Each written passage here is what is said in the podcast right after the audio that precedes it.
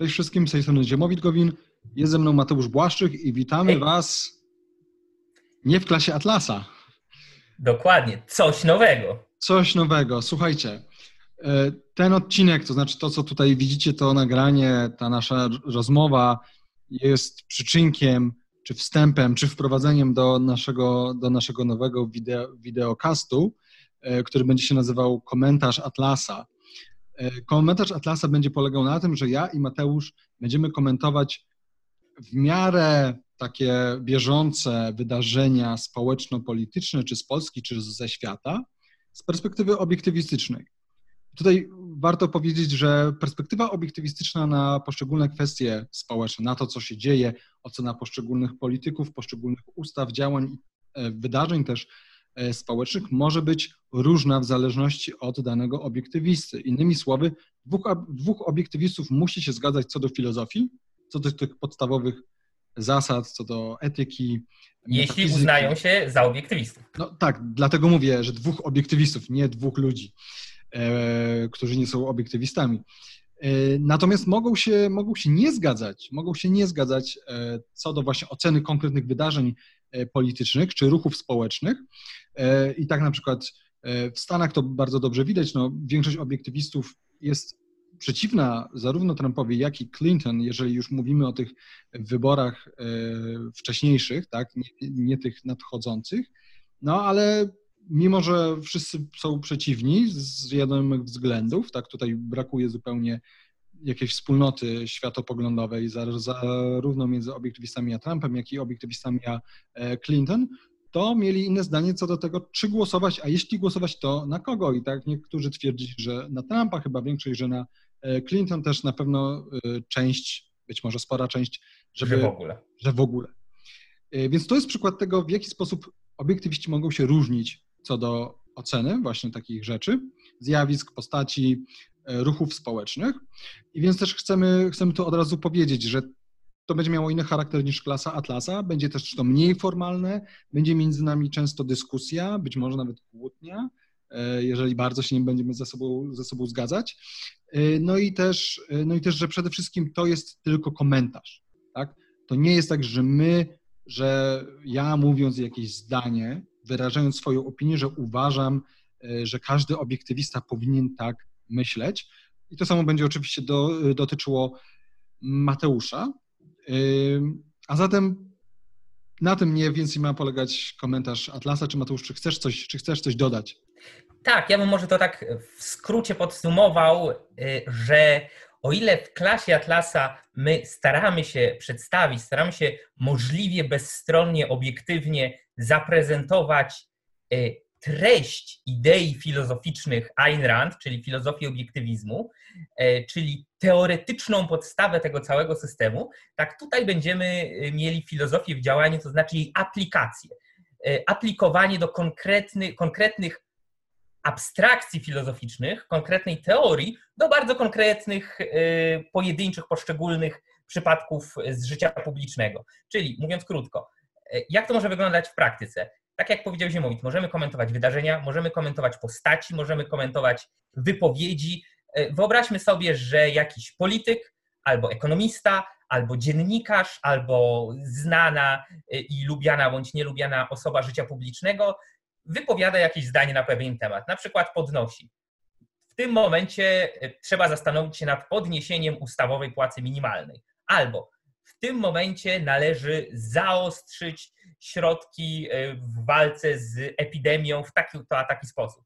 Albo e, Dobra, dobra. No, interesy, y, interesy grupy X są sprzeczne z interesami grupy Y, więc trzeba dotować grupę X, bo i tak dalej, i tak dalej. I my w tym momencie po prostu staramy się wykorzystać, wykorzy- wykorzystać jak najbardziej ideę Ayn Rand i filozofię obiektywizmu oraz całą resztę naszej wiedzy i spróbować spojrzeć na to z tego punktu widzenia, ale tak jak powiedział Ziemowit, e, no to nie będzie od matrycy y, przyłożona odpowiedź na każde możliwe pytanie, tylko będzie nasza własna e, interpretacja. Także zachęcamy, zachęcamy do słuchania, oglądania polemiki. E, To, co mamy dzisiaj, to jest pewien przedsmak, pewna zapowiedź całej serii, natomiast seria, komentarz Atlasa wkrótce powinna pojawić się na naszym kanale.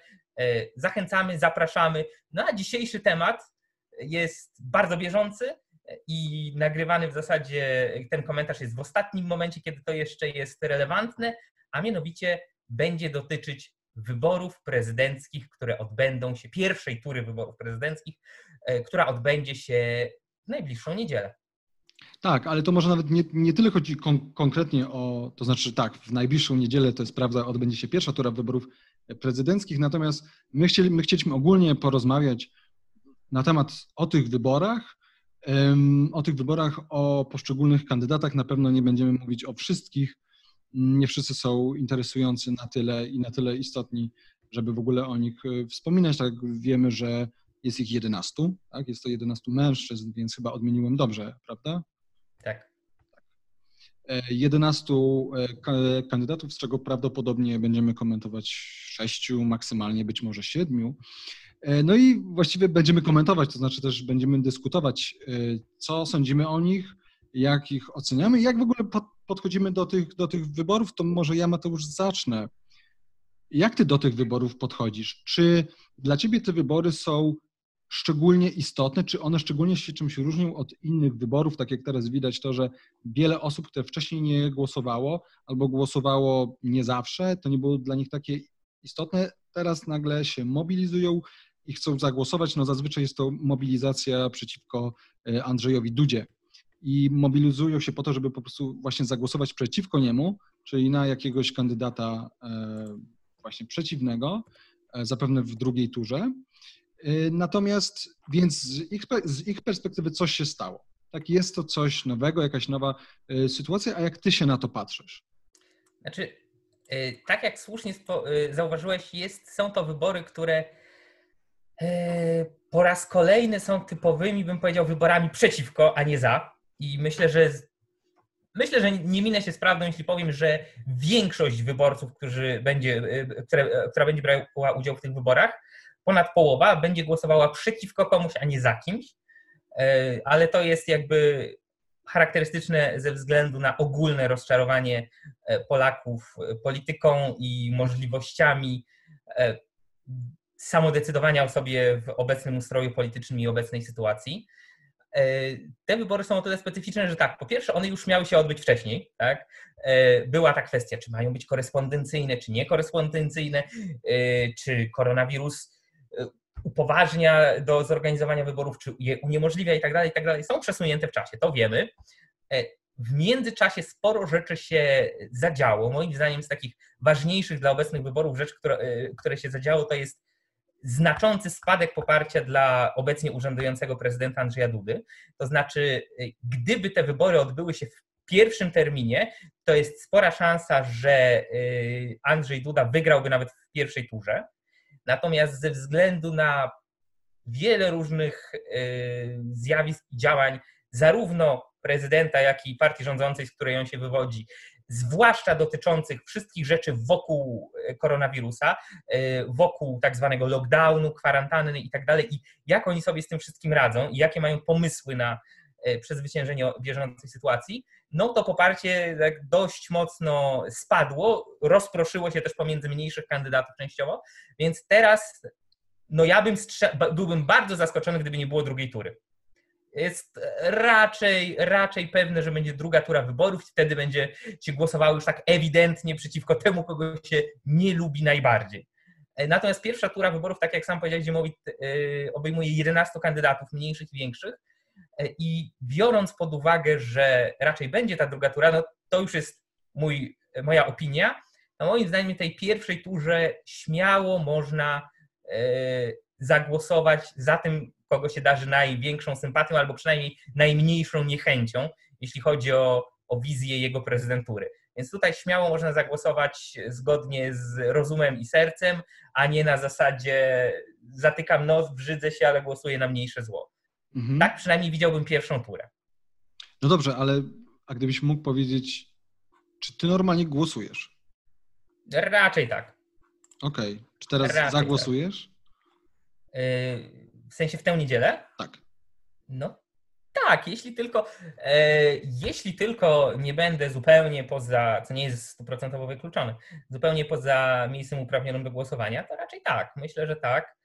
E, dużo większa, e, dużo większy znak zapytania może być w tym wypadku, e, jeśli chodzi o drugą turę wyborów, bo tam, tak mhm. tak jak już powiedziałem, to jest ewidentne głosowanie przeciwko, tak? czyli, e, czyli zatykanie nosa i głosowanie na tego drugiego, którego się uważa za mniej złego. Dobra, to, to, to może jeszcze o drugiej turze za chwilę porozmawiamy. Trochę się teraz czuję jak dziennikarz, jak ci zadaję te pytania. Trochę o to chodzi, więc.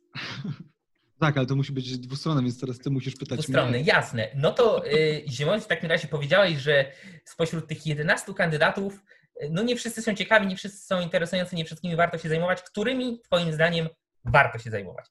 E, ja tylko tak dorzucę od siebie, że jeśli mielibyśmy patrzeć w kategoriach bycia nudnym albo nienudnym, to trochę trochę inni by nam wysforowali Jasne. na prowadzenie niż w kategorii Jasne. posiadania większej szansy albo mniejszej, bo Oczywiście. na przykład z całym szacunkiem e, pan kandydat Kośniak-Kamysz, no ja tylko słyszę i zaczynam ziewać, ale...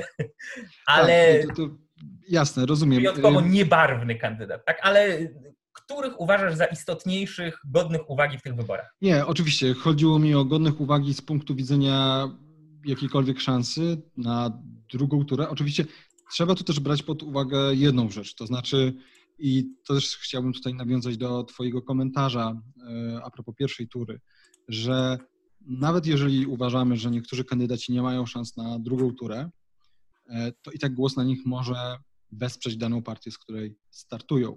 E, no, przykładowo no, wiemy już, że raczej Robert Biedroń nie ma szansy na drugą turę. Tak? Jego, jego poparcie jest bardzo niskie też w tej debacie, nie wiem czy ją oglądałeś, e, no wypadł mizernie.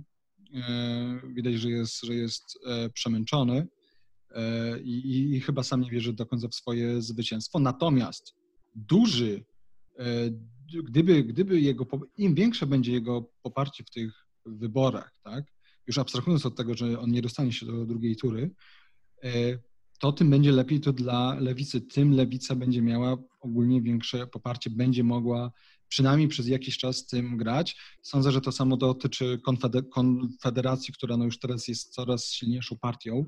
E, no i stety lub niestety Bosak się, e, no bo Bosak przyczynia się do tego, tak, jest elokwentny, jest inteligentny, ma charyzmę, e, bardzo dobrze sobie radzi z mediami, z dziennikarzami, więc i to przekłada się na poparcie dla Konfederacji, więc Konfederacja też na pewno też na pewno zyska na tym, że no Bosak będzie miał, będzie miał spore e, poparcie, nawet jak nie wejdzie do drugiej tury, to znaczy no, ja akurat uważam, że na pewno nie wejdzie i że wejdzie po prostu Rafał e, Trzaskowski i że po prostu e, no, ta bitwa odbędzie się pomiędzy Dudą a Trzaskowskim. Więc którzy są tacy, którymi moglibyśmy się przyjrzeć? No to na pewno jest to Krzysztof Bosak, Robert Biedroń, Rafał Trzaskowski, Andrzej Duda, no, Kośniak-Kamysz y, też. No, Szymon Hołownia zdecydowanie, warto, warto się mu przyjrzeć. To znaczy nie mówię, że o każdym z nich mamy tutaj rozmawiać, bo bez przesady e, hmm. też my nie jesteśmy jakimiś, jakimiś politologami, e, analitykami, których to aż tak interesuje, czy Hołownia ubiera się w taki e, garnitur, a Kośniak-Kamysz używa takich, a nie, a nie innych słów. Y, myślę, że ze, że ze względu na to, że mimo wszystko wy, się wywodzimy z tych środowisk wolnościowych, albo jakoś jesteśmy z nimi związani, no to takim kandydatem byłby Żółtek, na którego sporo wolnościowców chce głosować, więc o nim też moglibyśmy coś powiedzieć. Czy nie wiem, czy, czy, czy, czy, czy jest ktoś, o kim, o kim zapomniałem? Ja myślę, że to są ci kandydaci, którzy są najbardziej interesujący. No jak ktoś e, chciałby dostawać pizzę hawajską za darmo, to mamy Pawła Tanajno, tak, więc e, z którym e, notabene to tak już zupełnie anegdotycznie miałem kiedyś okazję pić i, i sprawdzaliśmy na ile pan Paweł Tanajno jest wierny zasadom demokracji bezpośredniej, ale to może to jest anegdotka na na inną okazję. Nie, myślę, myślę, że całkiem słusznie podsumowałeś. Czyli tak, dwóch głównych kandydatów, czyli Andrzej Duda, e, wywodzący się z e, rządzącej e, Zjednoczonej Prawicy, Rafał Trzaskowski, który jest o tyle specyficzny, że Rafał Trzaskowski teoretycznie reprezentuje i wywodzi się ze środowiska Platformy Obywatelskiej, reprezentuje Platformę Obywatelską, w zamian za odsuniętą, a w zasadzie przynajmniej oficjalnie panią, która zrezygnowała z wyborów, czyli panią Kidawę Błońską. Natomiast jako prezydent Warszawy, bo to warto podkreślić, że urzędujący prezydent Warszawy będzie kandydował na prezydenta Polski, e, co sprawia, że jeśli wygra miejsce, fotel prezydenta Warszawy zajmie ktoś inny, że jako prezydent Warszawy otacza się w swoim najbliższym środowisku ludźmi niekoniecznie kojarzącymi się, niekoniecznie związanymi z, e, z Platformą Obywatelską i tego typu środowiskiem, raczej ze środowiskami znacznie bardziej, no powiedziałbym to na lewo, czyli ze środowiskami organizacji takich jak Miasto jest Nasze, e, różnego rodzaju aktywistów miejskich itd., itd., itd., co myślę, że też można brać pod uwagę przy, e, przy ocenie potencjalnej kandydatury. No dobra, no to Ziemowicz, może ty chcesz zacząć, od którego kandydata chciałbyś, chciałbyś zacząć, którego bierzemy na, to ty na Rożen jako pierwszego? Ja wybieram? Tak. No dobrze, no to weźmy obecnie urzędującego, bo czemu by nie? No dobrze, to, to, to co chciałbym tutaj zaznaczyć, to to, że istotny jest kontekst. Istotny jest bardzo kontekst, to znaczy nie ma do końca sensu ocena Dudy jako Dudy, tak? Andrzeja Dudy jako Andrzeja Dudy, ponieważ e, no jest to osoba stricte partyjna, E, która działa po prostu pod e, dyktando rządu, tak? pod dyktando rządu, pod dyktando e, tak naprawdę Kaczyńskiego i tutaj myślę, że wiemy to i on to udowodnił, udowadniał to za każdym razem, podpisując praktycznie każdą ustawę mu przedstawioną przez, przez, przez rząd. Więc bardziej bym, bym, bym się skupił na tym, co robi, co robi PiS, i to właściwie no, z naszej perspektywy pierwsza rzecz to jest taka, no PiS w, y, cały czas, cały czas wprowadza jakieś nowe podatki, wprowadza nowe e, socjale, tak, 500 plus, które niestety w ogóle prze, przesunęło. Menelowe plus. Które przesunęło cały dyskurs taki e, publiczny, polityczny właśnie w stronę państwa, tak zwanego państwa dobrobytu czy e, państwa opiekuńczego. E, gdzie niestety już nawet e, właśnie tacy ludzie jak Rafał Trzaskowski mówią, że teraz 500 plus jest ok, mimo że wcześniej w 2016 e, krytykował. Mają też nawet jakieś swoje pomysły, na przykład 1000 plus dla zdolnych studentów i tak dalej. No więc przede wszystkim jedną z, tych, jedną z tych rzeczy to jest to, że PiS po prostu wprowadza większy zamordyzm państwowy, większy etatyzm oparty o jakieś konserwatywne, e, o jakieś konserwatywne e, wartości, idzie ręka w rękę z Kościołem, więc to są takie mocno, mocno negatywne rzeczy. No, kolejne rzeczy to chyba najbardziej to było widoczne, gdy PiS, e, jak PiS się zaczął zachowywać przed tymi wyborami, to znaczy próbował na wszelkie sposoby, na wszelkie sposoby doprowadzić do tego, by wybory odbyły się 10 maja. I to były sposoby niekonstytucyjne, często bezprawne, właściwie ponad 70 milionów nagle zostało wyrzucone w błoto przez e, Sasina e, i nie tylko. No więc ja mam, ja mam takie wrażenie, że, więc jak mówię tak naprawdę o PiSie, to mam też, to mam też na myśli Dudę, tak, bo to jest pewien monolit, tak, teraz, teraz PiS ma po prostu jedynowładztwo w momencie, w którym ma zarówno rząd, jak i e, prezydenta, ale no to nie jest, samo, samo w sobie to nie jest problemem. Problem polega na tym, że i tak jest moja perspektywa na w ogóle PiS e, i e, prezydenta, że PiS po prostu powoli dąży, świadomie bądź nie, do wprowadzenia państwa quasi-autorytarnego. Ja mówię quasi, dlatego że, e, że ta autorytarność miałaby polegać na po prostu robienie, na robieniu tego, co się chce, niezależnie od prawa, albo naginanie prawa pod swoje widzimisię, bez żadnego, bez nawet jakiejkolwiek zasłony. Tak? Tutaj nie ma żadnej zasłony, tu mamy po prostu bezczelną grę i tę grę widzieliśmy w przypadku Morawieckiego, e, który wprowadzał pewne zakazy, po czym okazywało się, że sam nawet o nich nie wie tak? i sam się do nich nie e, stosuje. Były też sprzeczne sygnały, dlaczego. Raz, że nie wiedział, e, innym razem, że inaczej je inter, interpretował. No i oczywiście te tarcze anty, antykryzysowe, teraz ma wejść kolejna bardzo kontrowersyjna. Więc moja ocena prezydenta Andrzeja Dudy jest stuprocentowo negatywna. W skali 1 do 10? W skali od 1 do 10, no to powiedziałbym 2, bo, bo jest charyzmatyczny, to na pewno, on się dobrze, on się dobrze prezentuje. No ale jeżeli weźmiemy pod uwagę to, że jest po prostu żołnierzem Kaczyńskiego, bo jest, e, i gra zupełnie tak, jak zagra mu, e, i tańczy tak, jak zagra mu rząd. I jeśli też weźmiemy pod uwagę jego ostatnią aktywność w czasie tej kampanii, te spoty Dudy, które są e, no nie tylko skandaliczne, ale też po prostu są absurdalnie źle zrobione, jeśli też weźmiemy jego retorykę ostatnio, znaczy w ogóle tę retorykę pisowską, szczucie na e, osoby LGBT, e, straszenie mieniem żydowskim i tak dalej, no to to wszystko jest, to wszystko są rzeczy, które w moich oczach partię, która jest antywolnorynkowa, jest antyprzedsiębiorcza i to widzieliśmy w wielu wypowiedziach Morawieckiego i innych polityków tej partii, że oni po prostu wolnego rynku nienawidzą. E, no dla mnie ta partia jest zupełnie, zupełnie, to znaczy uważam, że jak najszybciej trzeba się ich po prostu pozbyć politycznie. E, ich na podwórku politycznym, a na pewno y, zwłaszcza u władzy nie powinno być. I to, i to przekłada się na Andrzeja, na Andrzeja Dudę i z tego powodu jak najbardziej jestem e, krytyczny wobec tego kandydata. To teraz ty powiedz.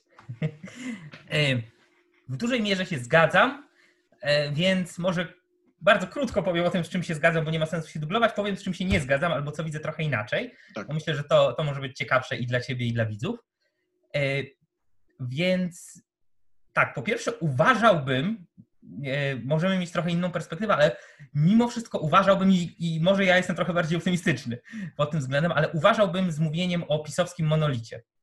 Bo e, Jarosław Kaczyński, który jest rzekomo, powiedzmy, ojcem e, całości, tak, całej Zjednoczonej Prawicy, no z roku na rok, a nawet z miesiąca na miesiąc nie jest już coraz młodszy. Wszyscy to wiedzą. E, w pewnym momencie będzie musiał zrezygnować z polityki i zapewne to zrobi i rozpocznie się co? Tak zwana walka o schedę po Jarosławie Kaczyńskim. I już widać, że środowisko Zjednoczonej Prawicy, a nawet samego PiSu, nie jest wewnętrznie e, jednorodne, chociażby widać to po tym, jak Andrzej Duda był, no delikatnie mówiąc, niechętny jednemu z bliższych współpracowników Kaczyńskiego przez wiele lat, czyli Antoniemu Macierewiczowi, który został... Tak, ale Mateusz, to, to, to będzie też element komentarza Atlasa, że będziemy sobie przerywać. Podziały Dobra. wewnątrz PiSu są od lat. I jedne, i, i pamiętaj, że wiele lat temu wyodrębniła się taka partia jak Solidarna Polska ze Zbigniewem Ziobro, ze Zbigniewem PJN tak, PJN też, który już, którego już nie ma i tak dalej, a to było już sporo, sporo lat temu, jeszcze, jeszcze za czasów bodajże e, Platformy. Więc te podziały już były wcześniej i ja się zgadzam, że PiS nie jest monolitem, tylko z drugiej strony zastanawianie się, czy Kaczyński jeszcze będzie w polityce 5 lat czy 10 lat, bo ja nie wyobrażam sobie, żeby on przyszedł na emeryturę kiedykolwiek, no chyba, że już fizycznie nie był, nie był, nie był w stanie e, w tym e, siedzieć. To już jest to nie jest dobra perspektywa. No, znaczy... Póki co trzyma ich za mordę. E, oczywiście to Ale nie ja jest nie tak... sądzę, żeby Jarosław Kaczyński do, dotrwał w polityce do końca następnej kadencji rządu albo prezydenta. To jest to, to jest to optymistyczne. Ale, ale tak siak. Yy, to, to, to tutaj bym zwrócił uwagę, tak, masz rację generalnie, że e, podziały podziałami, ale mówienie jednym głosem wtedy, kiedy trzeba komuś dokopać, to, to jest inna sprawa, ale te podziały są i można zawsze próbować je w jakiś sposób rozegrać i wykorzystać, chociaż tutaj nie, nie byłbym jakiś super optymistyczny, e, że to się może udać, ale to jest jedna rzecz. Druga rzecz, e, co do, co, co, co do tego, bo zawsze, kiedy mamy do czynienia z jakąś rządzącą siłą, zwłaszcza która robi coś złego, to można się za, zadać sobie proste pytanie, dlaczego? No i najprostsze dwie, dwa typy odpowiedzi, dwa kierunki to jest dlatego, że oni w to wierzą i są ideowcami, albo dlatego, że akurat tak im wyszło i są y, pragmatykami. Y, I oczywiście w ostatecznym rozrachunku bez znaczenia, czy ktoś mnie kopie dlatego, że jest ideowy, czy ktoś mnie kopie dlatego, że uważa, że coś mu z tego przyjdzie. Natomiast jest to o tyle istotne, że może zapowiadać kierunek dalszych zmian. Y, I ja się zgadzam, że PiS jest bardzo mocno e, uderza w nuty państwa opiekuńczego i tak dalej. I chyba robi to faktycznie coraz bardziej ideowo. Od, od odejścia Zyty Gilowskiej z tego PiSu 2005-2007 to już w zasadzie nic nie ma obecnie. Mm, który tam miał jakąś nutkę, jeszcze próbował nutkę wolnego rynku przemycić. Natomiast wydaje mi się, że całą masę środowisk PiS chce rozegrać. E, włącznie z Kościołem, który, ja bym nie powiedział, że to jest sojusz PiSu z Kościołem, ja bym powiedział, że to jest PiS próbujący przejąć Kościół kawałek po kawałku, jeśli już. E, I włącznie ze środowiskami LGBT, z której z jednej strony PiS musi jemu się wydaje, wydaje mu się, że musi uderzać w ostrzejszą retorykę anty-LGBT i tak dalej, ze względu na to, że rośnie mu na prawicy Konfederacja i nie chce, żeby tam odpłynęły y, głosy, bardzo się tego boi. Zauważ, że wcześniej tego specjalnie nie było. Ta, to się pojawiło wtedy, kiedy pojawił się Bosak, Konfederacja, Korwin w Sejmie. To oni mówią, ja pierdyka, do tej, przepraszam, do tej pory nie mieliśmy, nie mieliśmy wroga na prawicy, bo my byliśmy na prawicy, a teraz mamy Konfederację. No trzeba jej tak samo y, kwestia zawłaszczania y, tego mienia żydowskiego, ustawa 447. PiS to, to była jedna z głównych krytyk środowisk wokół Konfederacji, że PiS o tym nie mówi. Dlaczego teraz o tym zaczął mówić? No musi wybić tamtym e, z ręki e, argument. Tak samo trochę ze środowiskiem LGBT, ponieważ z jednej strony faktycznie jest tutaj E, jak sam słusznie zauważyłaś, pewna nagonka. Z drugiej strony Duda zaprasza e, ludzi związanych z tym środowiskiem do siebie i tak dalej. Więc oni próbują grać na wszystkie możliwe bramki jednocześnie e, pod tym względem. Natomiast no, no nie da się ukryć, że na pewno tym ciągłym, nieustannym takim melodią podskórną to jest bycie przynajmniej bardzo sceptycznymi albo przeciwko przedsiębiorcom, przeciwko wolnemu rynkowi e, i tak dalej. I to, to jakby się specjalnie nie zmienia. Oni nawet od tej środowiska nie udają, że próbują walczyć. Tak, e, kiedy było, była mowa o tym, że e, no, PiS wprowadzi takie i takie zapomogi w czasie koronawirusa i tak dalej, no jak to będzie na to wszystko płacił, jak sobie poradzą przedsiębiorcy, to Jarosław Kaczyński powiedział wprost. No nie ukrywam, że dla nich to będzie bardzo ciężki okres. Tyle. Koniec, koniec, koniec komentarza, tak? E, włącznie z komentarzami takimi, no jak ktoś sobie nie potrafi poradzić w prowadzeniu firmy w takiej sytuacji, jaką my tu tworzymy, no to może powinien przestać prowadzić firmę i tak dalej, i tak dalej. Więc wydaje mi się, że główne ostrze tutaj będzie skierowane w tę stronę, bo oczywiście to jest gdybanie, ale ja bym się nawet nie zdziwił, gdyby pojawiłaby się jakaś grupka e, LGBT dla PiSu. Tak jak w Ameryce LGBT dla Trumpa ja byłbym w stanie jeszcze uwierzyć, że takie coś oni są w stanie zrobić, żeby, żeby tamtą e, stronę przeciągnąć. Tak samo jak byli w stanie e, wystawiać na prezydenta ateistę e, poprzednie, dwa, dwa wybory temu, dwoje wyborów temu i tak dalej. Natomiast no, to, że są, że kompletnie mają gdzieś prawo, praworządność i tak dalej, to, że kompletnie mają gdzieś wolności osobiste i gospodarcze, no to to jest fakt. I z tego powodu Andrzej Duda jest co najmniej problematyczny, bo on po prostu nie będzie tego. No, jaka jest rola prezydenta? Prezydent w Polsce ma bardzo dziwny status. To nie jest USA, gdzie prezydent jest bardzo ważny, ale to nie są też Niemcy, gdzie prezydent jest praktycznie tylko po to, żeby się pokazać. Prezydent ma pewne prerogatywy i chociażby jest y, dobrym hamulcowym. Tak? Może całkiem sporo rzeczy uwalić i zawetować. Nie wszystko, ale jednak sporo może. E, co pokazał Stanisław Żółtek w ostatniej debacie, przypomniał, może też ułaskawiać. Nie mam zielonego pojęcia, czy dałoby się faktycznie ułaskawić wszystkich, którzy byliby e, skazani za niepłacenie podatku dochodowego, ale, ale zakładając, że nawet nie, to i tak dużo rzeczy faktycznie można w ten sposób załatwić, nawet nie mając władzy w parlamencie. E, I ja generalnie coraz bardziej jestem z miesiąca na miesiąc, z roku na rok już w ogóle zwolennikiem czegoś takiego jak gridlock, czyli e, z teorii politycznej, takiej zwłaszcza e, amerykańskiej, to jest kiedy e, przedstawiciel, kiedy prezydent generalnie jest z innej partii niż kongres i mogą się wzajemnie szachować. U nas my nie mamy takiego systemu jak amerykański, u nas jest ten system parlamentarno-gabinetowy, inaczej to wygląda. Natomiast tym niemniej, jeśli zdecydowana większość sejmowa jest w ręku X, to lepiej, żeby prezydent był z nie X, tak? Był jakimś Y. I... Chyba, że byłby wolnościowcem. Że wszyscy byliby no, wolnościowcami. Tak, chyba, chyba, że tak, premierem Jaron Brook, prezydentem Leonard Pikow, marszałkiem Sejmu Ziemowit Gowin. Oczywiście. To dopiero byłaby Polska żydowska. Dobrze. Który kolejny kandydat Ziemowit uważasz, że jest godny uwagi? Bosak. Okej. Okay. Bosak. Zaczynaj. No, miły chłopak w tańcu z gwiazdami był. e, to znaczy, już tak teraz poważnie. Mm. Jest to tyle problem, że istnieje środowisko Konfederacji, które jest bardzo eklektyczne mhm. i jest bardzo wiele nadziei na to, bardzo wiele, może inaczej, wiele osób pokłada nadzieję w tym, że Krzysztof Bosak jako reprezentant Konfederacji będzie reprezentował głównie albo w bardzo dużym stopniu idee wolnorynkowe, wolnorynkowego kapitalizmu i tak dalej. No i nawet ostatnio pojawiła się piątka Bosaka, która mm, te hasła są bardzo wolnorynkowe. Tak. Więc i Teraz pytanie, na ile to jest wiarygodne, tak? Pytanie, na ile to jest wiarygodne, na ile to jest wiarygodne w kontekście tego, co Krzysztof Bosak mówił wcześniej, robił wcześniej, w kontekście jego prywatnych e, poglądów, bo trochę to zależy od tego, jaką siłę tak naprawdę mieliby ci wolnorynkowcy w obrębie samej Konfederacji, już nawet nie mówię w Polsce, ale w obrębie samej Konfederacji, w stosunku do narodowców czy ludzi takich jak Robert Winnicki i tak dalej.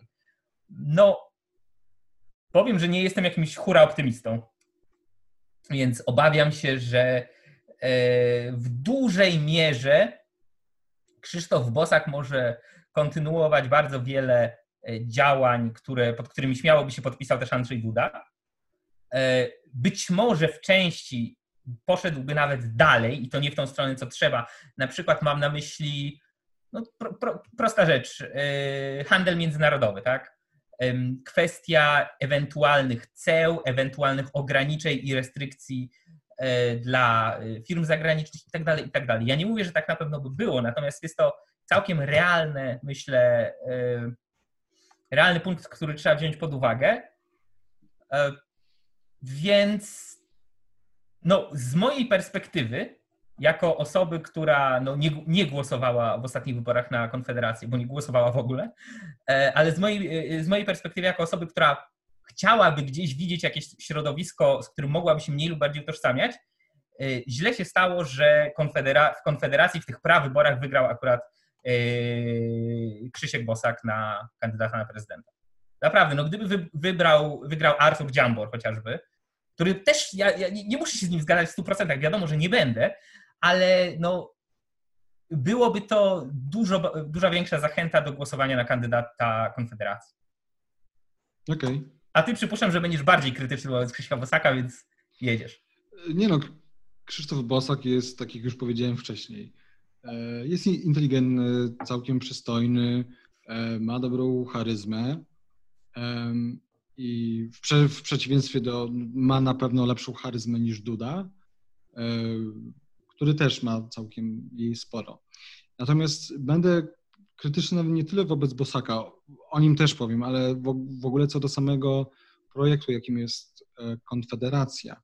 I to paradoksalnie nie będę, to znaczy nie będę krytykował Konfederacji tylko dlatego, że mamy wolnościowców czy libertarian z narodowcami. Tam jeszcze po, po drodze to może warto zapamiętać, było dużo takiej szuri e, związanej z krytyką 5G, antyszczepionkowców i tak dalej, ale nawet pomijając to, mamy ten dziwny mariaż narodowców i wolnorynkowców, i to jest już, już samo w sobie dziwne, bo mamy, bo mamy Krzysztofa Bosaka, mamy ludzi z ruchu narodowego, którzy są zwolennikami trzeciej drogi, są przeciwnikami kapitalizmu, e, są tak naprawdę za mocnym państwem bardzo światopoglądowym, katolickim. E, tak naprawdę myślę, że gdybyśmy przenieśli Krzysztofa Bosaka o, przed II wojną światową, do dwudziestolecia międzywojennego, to prawdopodobnie by wylądował w ruchu, na, w ruchu narodowo-radykalnym e, Falanga, czyli ten, to był ten odłam bardziej e, radykalny obozu narodowo-radykalnego. Ten mniej liberalny, taki bardziej właśnie dążący do powiedzmy państwa autorytarnego. Ja to oczywiście... było fala, falanga i ABC, tak? Dobrze. Tak, tak, to była, to, to była, to była falanga i e, ABC. Tak, Jan Mosdorf był. E, a to on, a chyba Mosdorf to już w ogóle jakby w trakcie tego podziału, to on już chyba zwiał. w każdym razie, w każdym razie wracając do samej Konfederacji, to w ogóle jestem przeciwnikiem Konfederacji, ponieważ jestem przeciwnikiem Janusza Korwin-Mikkego. E, uważam, że dla mnie to jest zgraja pseudowolnościowców, zgraja e, skrajnych konserwatystów. To, co ich łączy z narodowcami, to niechęć wobec osób homoseksu homoseksualnych. Trzeba pamiętać, że po wyborach parlamentarnych ostatnich pierwszym pomysłem Korwin-Mikkego to był zakaz publicznych demonstracji osób LGBT jeśli dobrze pamiętam, tak to mniej więcej e, brzmiało. Mamy oczywiście Grzegorza Brauna, który mówił o batorzeniu osób e, homoseksu, homoseksualnych. I o randystach ludożercach. I o randystach ludożercach, ale to powiedzmy mnie mniej razi, a nawet w sumie, a nawet w sumie śmieszy, podczas gdy to pierwsze mnie jednak razi i e, oburza. Więc mamy Korwin Mikkego, który, e, który nie wiadomo jakie ma poglądy. Ja pamiętam, jak w jednej debacie z tobą określił się jako anarchomonarchista, zazwyczaj określa się jako monarchista. E, ostatnio też powiedział w wywiadzie dla e, telewizji Super, Super Expressu, że jest zwolennikiem autorytaryzmu. I właściwie nie wiadomo, co z nim zrobić. Tak? To znaczy, mamy takie wrażenie, że Korwin jest takim politycznym trolem, trolem, który niestety przyciąga wielu młodych, inteligentnych ludzi. I niestety, ale to nie jest tak, że Korwin jest takim wykoślawionym wolnościowcem. To nie jest tak, że ludzie, że ta wolnościowa strona Konfederacji to są jacyś wolnościowcy, z którymi mógłbym się zgadzać. Nie są. Nie są. To są często radykalni konserwatyści, którzy są często przeciwnikami jak, jakiejkolwiek e, aborcji, tak? czyli są za zniesieniem e, tego tak zwanego kompromisu aborcyjnego w stronę pełnej delegalizacji. E, bardzo często są właśnie E, właśnie są nastawieni antyhomoseksualnie, po prostu są homofobami. No i też trzeba pamiętać o ich retoryce i ja tego im nie mogę zapomnieć, e, o piątce Mencena. Tak, myślałem, że... Doktor Mencen, który jest inteligentny, ma super wiedzę, często mówi z sensem gospodarczo, przedstawił piątkę, swoją własną piątkę i, i, i ta piątka była, tak, nie chcemy Żydów, nie chcemy homoseksualistów. I to nie ma znaczenia, że za tymi hasłami kryły się, kryła się jakaś tak. konkretna treść i on sam przyznał, że te hasła ma, miały być e, kontrowersyjne. Problem polega na tym, że, on, że to jest legitymizacja, legitymizacja dyskursu, który polega na wykluczeniu, na, e, na dyskryminacji, na, e, no po prostu na, na czymś, co nie, co nie powinno być, mieć miejsca, bo jedną jest rzeczą powiedzieć, uważam, że nie powinniśmy się zgodzić na roszczenia żydowskie dotyczące tego, tego, a tego, a inną jest e, rzeczą mówić w kraju antysemickim nie chcemy Żydów. To jest dla mnie po prostu tak absurdalne, więc absurdalne jest dla mnie to, że ktokolwiek chciałby e, głosować na Krzysztofa Bosaka, ktokolwiek, kto mieni się wolnościowcem, absurdalne jest też dla mnie, że no, ludzie popierają Konfederację tylko dlatego, że coś tam Korwin czasem powie o wolnym rynku, e, czy, czy, czy, czy, tam jakiś, e, czy tam jakiś Berkowicz. Myślałem, że czytał jakiś Berezie Kartuskiej. Ja bym tylko więc jeszcze... Chciałbym, więc chciałbym tak podsumować. Wybór Krzysztofa Bosaka jest przesunięciem dyskursu ostro w prawo. Jest legitymizacją nacjonalizmu, antysemityzmu, nawet, nawet, nawet jeżeli Krzysztof Bosak jest tylko judeosceptykiem, e, jest legitymizacją homofobii i jest legitymizacją tak naprawdę trzeciej drogi i wszystkich innych wariatów, których mamy w Konfederacji z Korwin-Mikkem na czele. Ja bym też powiedział jeszcze a propos Korwina i środowiska wokół niego, e, włącznie na przykład ze Stanisławem Michalkiewiczem, którego książkę Dobry, zły liberalizm to była chyba moja jedna z pierwszych książek, jakie czytałem tam na przełomie gimnazjum i liceum. Mam ją na półce. E, całkiem nieźle napisana, że zresztą Janusz Korwin-Mikke, Stanisław Michalkiewicz, najwyższy czas i seksiści, antysemici i homofobowie. I homofo... Ale homofobii. chciałem powiedzieć, jak zmieniała się ich retoryka, powiedzmy, od lat 90. przez 2000 aż do dzisiaj.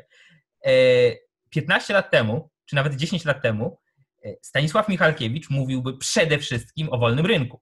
Dzisiaj będzie mówił przede wszystkim o Żydach. O Żydach. E, I można by tak wypunktować. W najwyższym czasie, 10-15 lat temu, były bardzo sensowne, bardzo e, ciekawe artykuły w dużej, w dużej liczbie, przynajmniej skłaniające do myślenia. Dzisiaj też takie trafiają, mhm. natomiast są strona w stronę z artykułami, które ja bym widział no, no w naprawdę bardzo, bardzo brukowych gazetach. Um, w Der Stürmerze, czy jak to się, czy jak to no, no, Piszą tam ludzie, którzy są z jednej strony, tak jak ty mówisz, uprzedzeni w taki czy inny sposób, e, z, z, drugiej strony piszą tam przecież ludzie, którzy, których w żaden sposób w zasadzie już nie da się podpiąć nawet pod ten termin parasol konserwatywny liberalizm, czyli e, jacyś endokomuniści. No, ja na przykład ostatnio widziałem e, Janusza Korwin-Mikkego mm, w towarzystwie, występującego w towarzystwie pana Aleksandra Jabłonowskiego, E, wel e, Tadeusza Olszańskiego. To jest aktor, który jest znany z internetów z tego, że ubiera się w mundur wojskowy. Generalnie on jest wprost zdeklarowanym, chyba nawet przyznał się do tego tak otwarcie, endokomunistą. Jest zwolennikiem, e, mówi, że PRL generalnie, no, no szkoda, powinien być bardziej polski, ale spoko, PGR spoko, transformacja z socjalizmu w kapitalizm najgorzej i tak dalej, i tak dalej, i tak dalej.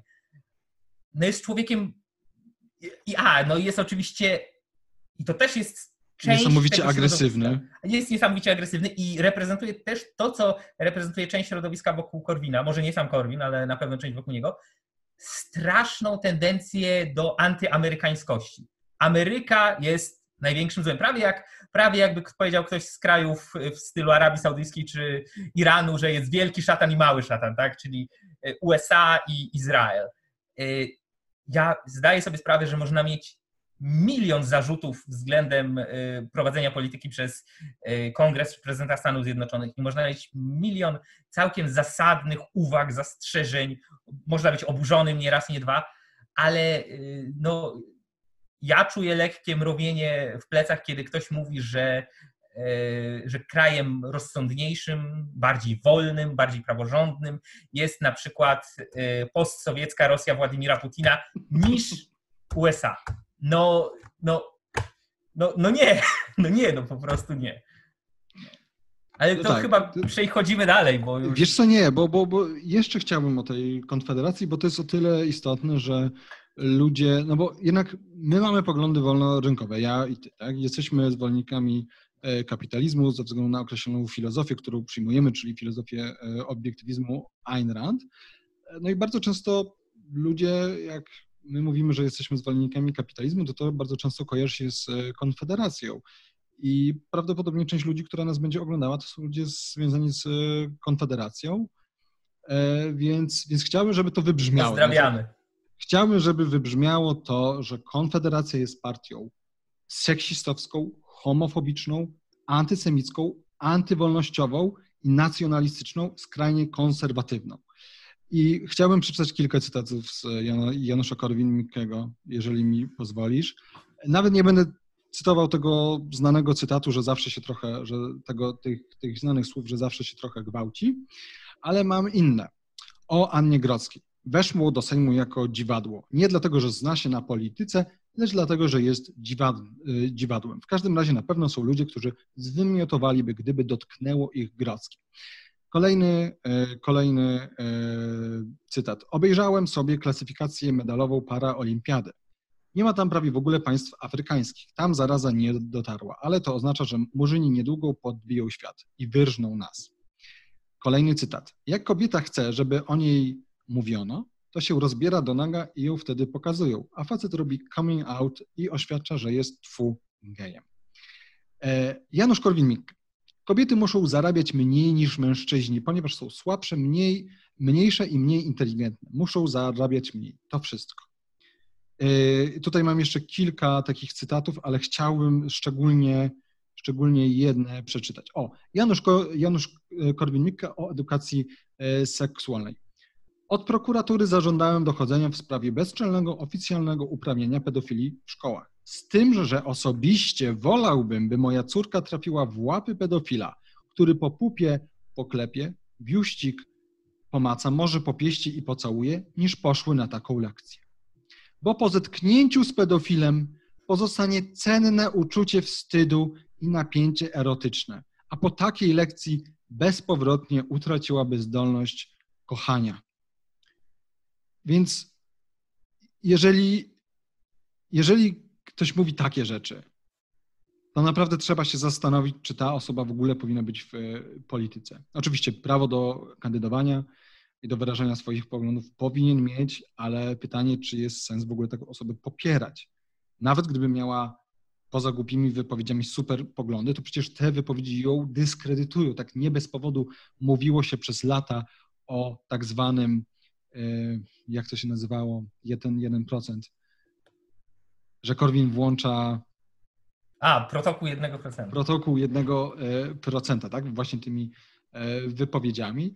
No i z tych wypowiedzi no, wynika, tak, że, że, że, że Korwin Mikke ma po prostu absurdalne poglądy e, i możemy przejść dalej.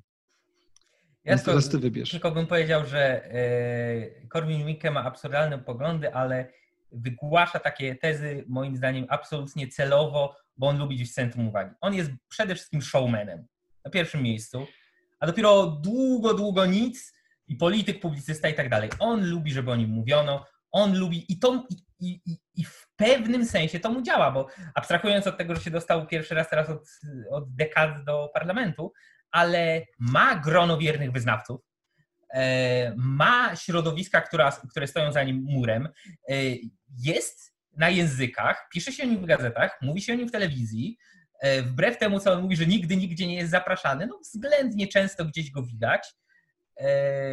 Mówię o czasach jeszcze nawet sprzed bycia posłem obecnej kadencji. No ma wianuszek fanek, tak? Więc z tego punktu widzenia, jeśli takie kryteria by przyjąć, no to jego taktyka się sprawdziła, tak? No tak, ale my tu mówimy o naszej tak, ocenie o Tak, tak, tak. No więc, no więc tak, no. Co innego jest bycie e, showmanem, a co innego jest bycie politykiem zdecydowanie. Tak. No dobra, to teraz ty wybierz, o kim będziemy rozmawiać. No możemy o drugim kandydacie po Andrzeju Dudzie. Ci mniejsi są ciekawsi, naprawdę. E, czyli o, o, o panu Trzaskowskim. Okej, okay, Rafał Trzaskowski. Super prezencja super, e, no jest charyzma, tak? Jak porównamy do, go do pani Kidawy Błońskiej, no ona nie ma charyzmy, ma wręcz ujemną. E, ona nie miała żadnych szans na, na jakąkolwiek drugą turę, nie mówiąc o e, wygranej. Więc prezencja, charyzma, bardzo dobry angielski, co nie powinno nas dziwić. On był tłumaczem symultanicznym przez ileś lat, też uczył angielskiego. Zresztą on skończył chyba dwa kierunki studiów, w tym właśnie filologię angielską, no więc nic, nic dziwnego, że zna angielski i nie, i, nie, i nie zagrał go nawet Amerykanin z Virginii. E, nie wiem, czy o tym słyszałeś. Okej, okay, jak nie słyszałeś, to nieistotne, ale myślę, że nasi widzowie wiedzą, o co e, chodzi. No jeśli chodzi o jego poglądy, to tak naprawdę dla mnie nie są szczególnie istotne. To znaczy, ja uważam, że nie możemy oczekiwać od e, osoby, która pochodzi z Platformy Obywatelskiej, żeby szczerze nam powiedziała, co myśli. Ja nie wiem, co pan Trzaskowski e, myśli. E, wiem, że opowiada się za e, związkami partnerskimi, ale gdy dziennikarka 10 razy go zapytała, ale co z małżeństwami dla osób homoseksualnych, nie był w stanie odpowiedzieć i cały czas powtarzał, że on jest za związkami partnerskimi. Niestety przyjął e, retorykę PiSu, taką prosocjalną, przynajmniej częściowo, o czym już wspominałem, czyli już 500 plus jest e, dobre. E, no, jeżeli chodzi o, jeżeli chodzi, tak, no na pewno na plus jest to, że będzie blokował PiS. To jest duży plus, tak? Czyli będzie ten gridlock, o którym, o którym wspomniałeś. Na pewno na plus będzie to, że będzie miał lepszą prezencję i że nie będzie, myślę, że nie będzie takich lapsusów jakichś dziwnych, jak na przykład miał mm, Bronisław e, Komorowski, Tak, bo Andrzej Duda jakoś szczególnie dużo ich nie miał, tak? Ale, ale no tutaj wiemy, że będziemy, że gdyby, jeśli wygra Rafał Trzaskowski, to będzie to prezydent niezależny od rządu. To jest, sądzę, niezwykle istotne i mam nadzieję, że mimo wszystko będzie blokował no, ten próbę robienia z Polski folwarku e, przez PiS. E, I czy coś jeszcze? No krótko, jako prezydent Warszawy, no ja go nie popieram, ale no, z prostego powodu, którego ty już wymieniłeś, on trzyma z aktywistami miejskimi, ostatnio właśnie zwężają, teraz trwają prace nad zwężaniem choćby e, Alei Jana Pawła II. No nie, po prostu tego popierać nie mogę, tak, ale jedną rzeczą jest e, bycie prezydentem Warszawy, inną rzeczą bycie blokadą PiSu. No to ode mnie tak. Ja widzę jedną potencjalną zaletę, ewentualną zaletę tego, że zostałby prezydentem, czyli to, co powiedziałeś, że byłaby szansa na gridlock i na blokowanie ustaw PiSu.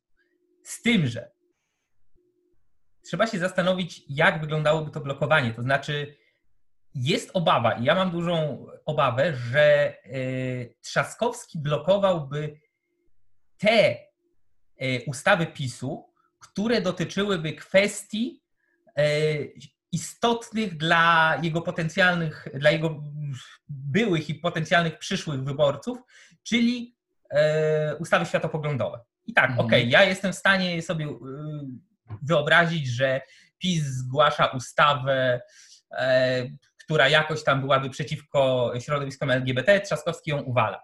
Okej, okay, zgadzam się. Natomiast nie jestem pewien, czy to samo e, wystąpiło w, w sensie kolejnych plusów, kolejnych Menelowe plus, kolejnych e, tego typu rozwiązań socjalnych, bo wydaje mi się, że tutaj on za bardzo bałby się jednak utraty poparcia i wizerunku więc nie jestem pewien, czy, czy Trzaskowski jako prezydent byłby w stanie i w ogóle chciałby e, blokować dalszy rozkład, e, dalszy rozkład polskiej gospodarki. No tak, może... ale poza gospodarką mamy jeszcze kwestie administracyjne, mamy sądownictwo, no tak, całą tak, masę tak, rzeczy, z którą, tak, tak, co do której sądzę, że będzie walka na noże i Trzaskowski jednak będzie, czy być może będzie, blokował. Więc co do tych tak. gospodarczych kwestii, to, to bardzo możliwe, że, że niestety masz rację. Tak, a, a co do pozostałych rzeczy. Ja jestem z trochę innej szkoły, że tak powiem, niż. E, powiem tak. Zdaję sobie sprawę, że prezydent między innymi reprezentuje kraj na zewnątrz, w polityce zagranicznej. Okej. Okay.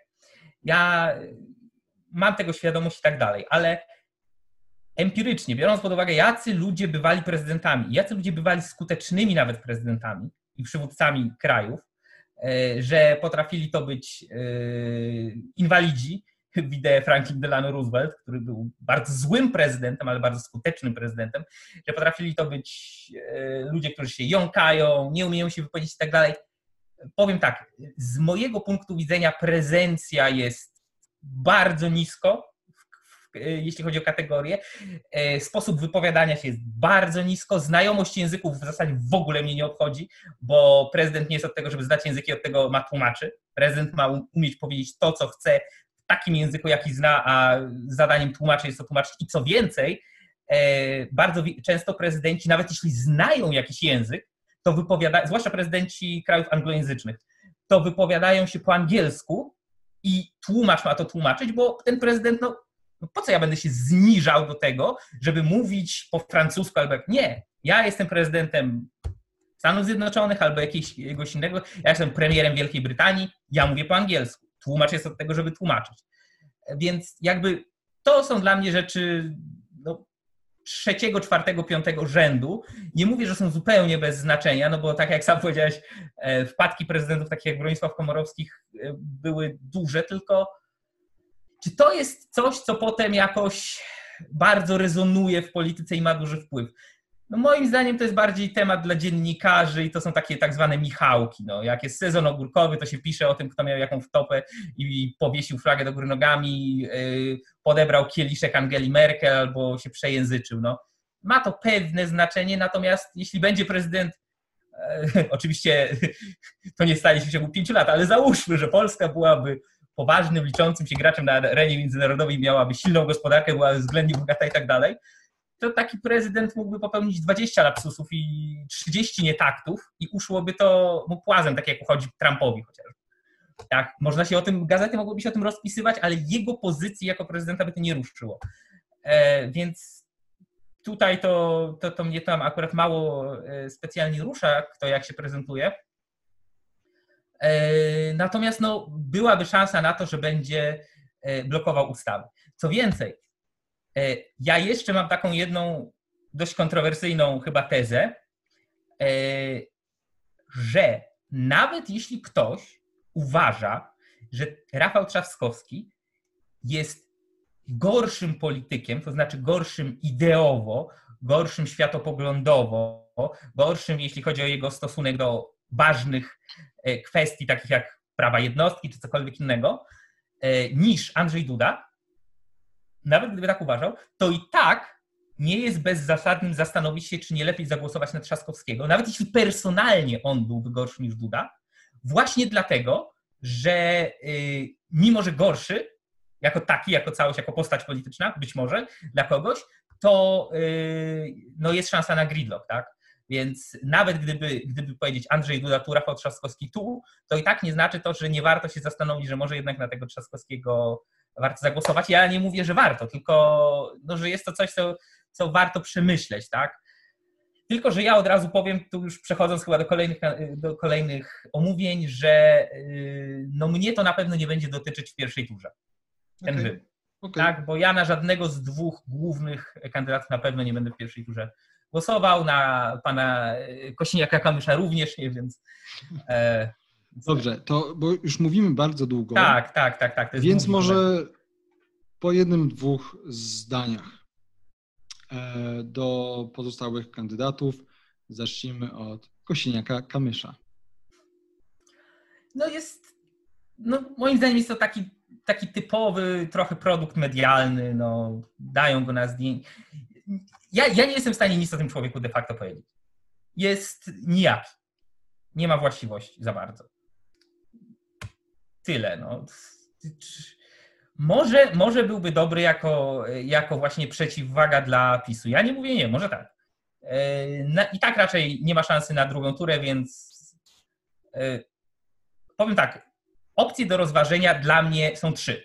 Czyli głosować najbardziej praktycznie, czyli od razu iść i głosować, zatkać nos, zacisnąć zęby, yy, splunąć przez ramię z obrzydzenia, wzdrygnąć się z niesmakiem i zagłosować na kogoś, kto ma największą szansę wygrać, aby być yy, przeciwwagą dla rządów yy, Zjednoczonej Prawicy Prawa i Sprawiedliwości, mm, czyli żeby była szansa na stworzenie tego gridlocka i wtedy to jest ewidentnie głos przeciwko.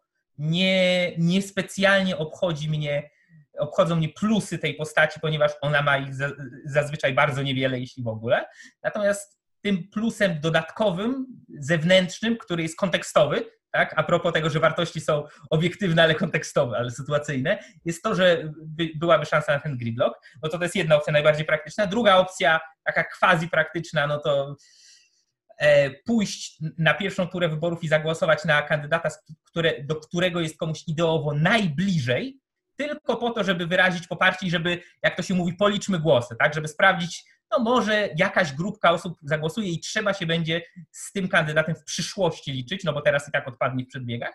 Na trzecia opcja, najbardziej e, chyba taka idealistyczna, no to powiedzieć, okej, okay, nie idę na wybory, bo to jest chucpa, tak. No więc to są trzy opcje, na, mhm. E, które, nad którymi można się zastanawiać, a wracając do Kośniaka Kamysza, on nie pasuje do żadnej.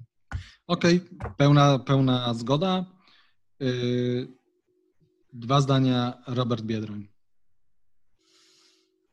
Robert Biedroń był e, ciekawym przypadkiem o tyle, że jak został prezydentem e, Słupska. Słupska. Słupska. Chciałem powiedzieć Koszalina. Słupska. Jak został prezydentem Słupska, to miał opinię na początku bardzo dobrego zarządcy, bardzo dobrego takiego, co spina budżet miasta i tak dalej, i tak dalej. E, I nawet e, słyszałem opinie od osób, które, które ty byś na pewno zaliczył do takich około sympatyków Konfederacji, że no, no, no, no może i gej, ale tu przynajmniej ładnie budżet spina.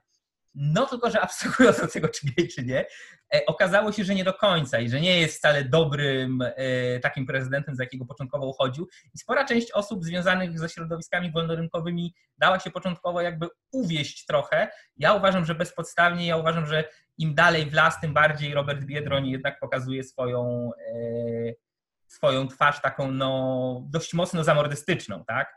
Ja tu bym się zwłaszcza obawiał, o to jest temat, którego w ogóle nie poruszyliśmy, ale jest też kwestia potencjalnego ograniczania wolności słowa i cenzury. To w, że tak powiem, w cudzysłowie w obie strony, czyli zarówno obrażania wartości narodowych, patriotycznych, religijnych, jak i mowy nienawiści e, i e, penalizowania tak zwanego hate speech, tak? I myślę, że tutaj na przykład Robert Biedroń byłby dość mocno orbitowałby w tym drugim kierunku, E, I znów moim zdaniem w żadną z tych trzech kategorii najbardziej praktyczną, tą pośrednią ani idealistyczną się nie wpisuje, więc e, tyle. No Robert Biedroń to jest kandydat takiego typowego tak zwanego fajnizmu w polityce, tak? Żeby było fajnie, żeby było miło, żebyśmy byli uśmiechnięci, żebyśmy byli ten. Ja tego po pierwsze, że nigdy nie kupowałem. E, jego propozycje uważam za cokolwiek kiepskie. I abstrahuję w tym momencie nawet od tych y, historii na temat tam osobistych y, jakichś rzeczy związanych z Robertem Biedroniem, tak, tam jakieś historie rodzinne były wyciągane, nie wiem, nie interesuje mnie to, y, bo nie jest moim kumplem od piwa, tylko potencjalnym kandydatem na prezydenta, ale no niespecjalnie tutaj jakoś jest co wyciągnąć chyba. Mhm. No Robert Biedroń tak, na pewno masz trochę rację z tym fajnizmem, aczkolwiek troszeczkę zaczął teraz pod koniec e, uderzać w takie nuty bardziej lewicowe, czyli mniej fanizm dla fajnizmu, a trochę takie, to, trochę taka socjal, socjaldemokracja jednak, no i to widać w, w wywiadach, tak, że, że, że, on to, że on to podkreśla, równocześnie zdając sobie sprawę i nawet chyba mówiąc o tym wprost, że no on nie jest taki super bardzo lewicowy, jeżeli chodzi o e, gospodarkę, tak? Czyli tutaj mhm. wiele bardziej lewicowi są jego koledzy z, i e, koleżanki z partii razem. Ale ja nie, ja nie o tym, e, bo to tam akurat pal 6. E, wydaje mi się, że no znaczy no na pewno lepszy jest Biedroń niż Duda. I myślę, że bardzo możliwe, że Biedroń by no, popierał co prawda te socjalne rzeczy PiSu. Być może nie. Być może, być może część by nie popierał z różnych powodów. Natomiast przede wszystkim na pewno by blokował wszelkie rzeczy, które by jakkolwiek godziły w mniejszości, e, w kobiety i tak no dalej. No tak, tylko że znowu z tym szłoby w parze jednak zapędy cenzorskie. Ja jestem zapędy cenzorskie, no tak, no ale już to, ale już to mamy. No i już to mamy. Nie możemy, tak, jest obraza uczuć religijnych. Tak, no ale teraz pytanie, w którą stronę dalej to będzie zmierzać? Czy pogłębiania tego, czy kasowania, tak? Ja uważam, że za Roberta Biedronia jako prezydenta byłoby ewidentne pogłębianie. Oczywiście no, pogłębianie byłoby, ale no raczej na nie, nie, na, nie na zasadzie ustaw. Przede wszystkim byłoby świetnym sygnałem i moim zdaniem na pewno wyleczyłoby to z homofobii dużą część e, społeczeństwa i to byłby plus. Pytanie, czy to jest wystarczający plus, żeby ktoś był prezydentem? Nie. Czy jest to wystarczający plus dla blokady PiSu? Tak. E, no sam powiedziałeś, tak, że to głosowanie przeciwko. przeciwko. E, okej, okay, dobra, ale miały być po dwa zdania, więc się skupmy. E, Szymon Hołownia i to jest przedostatni, o którym będziemy dzisiaj mówić.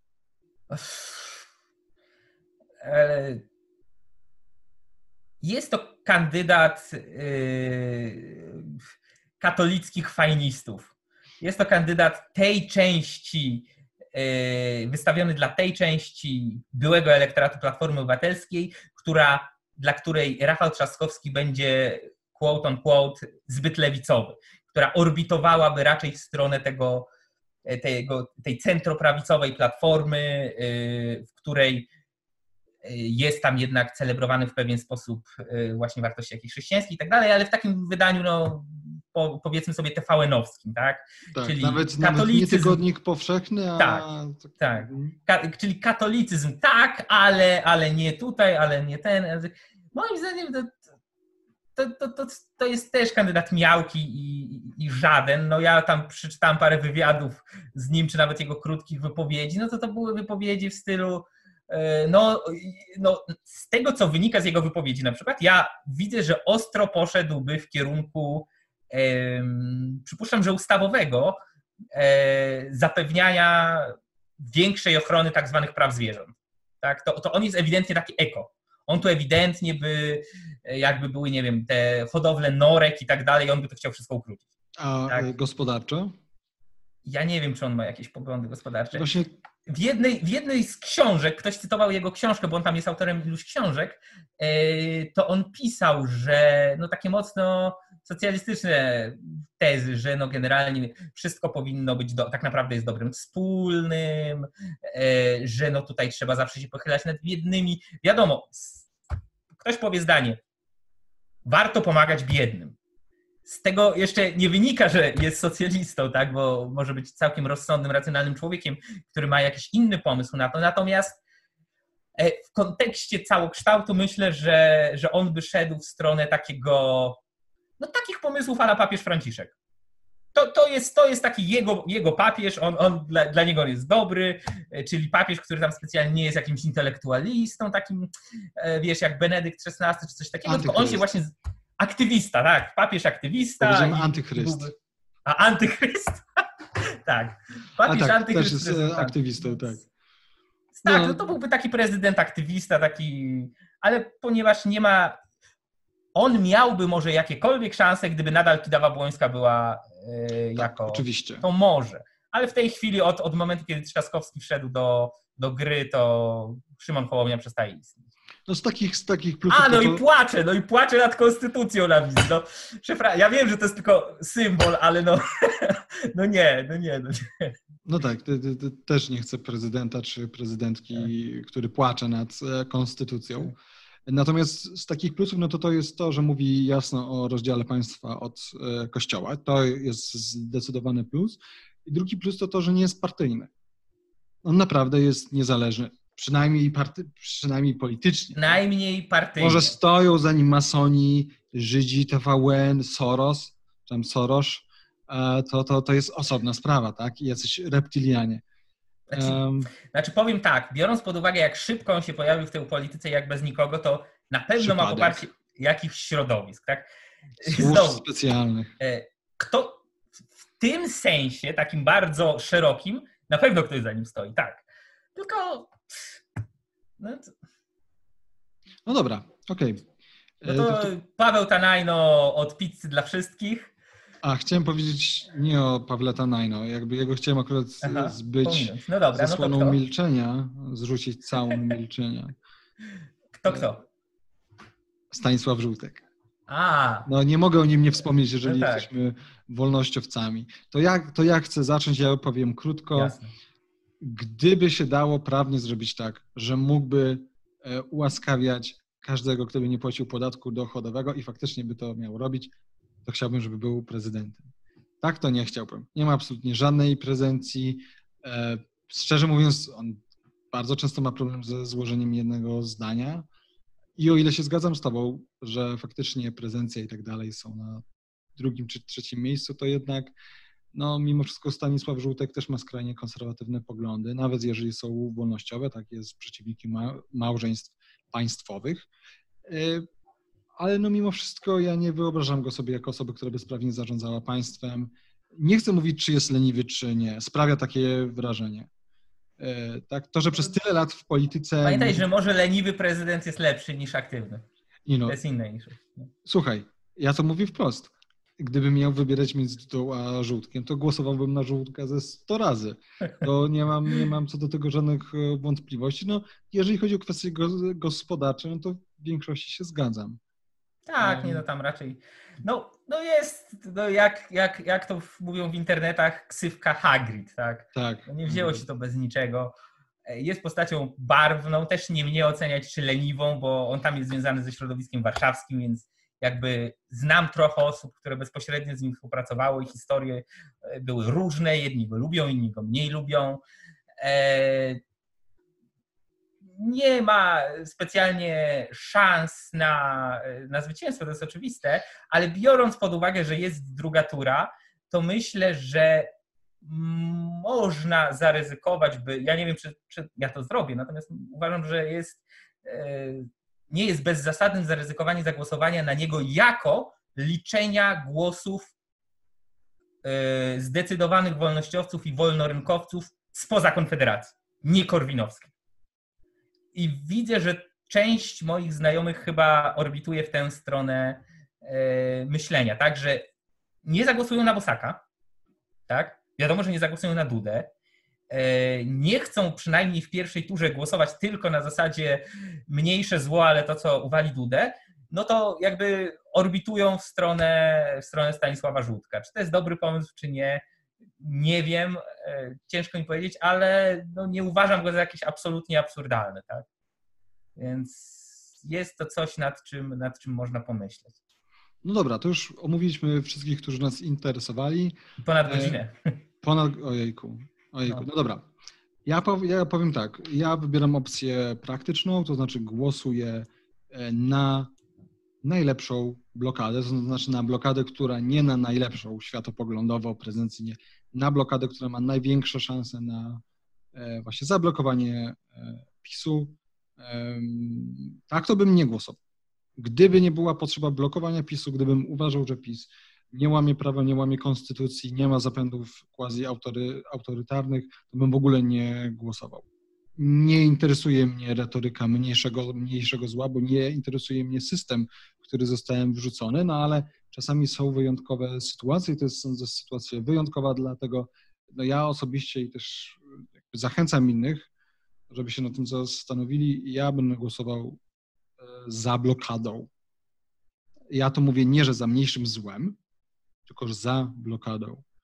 Yy, tak, teraz ty, e, Ja nie wiem, czy ja chcę robić deklarację jakąś nie musisz. E, oficjalną.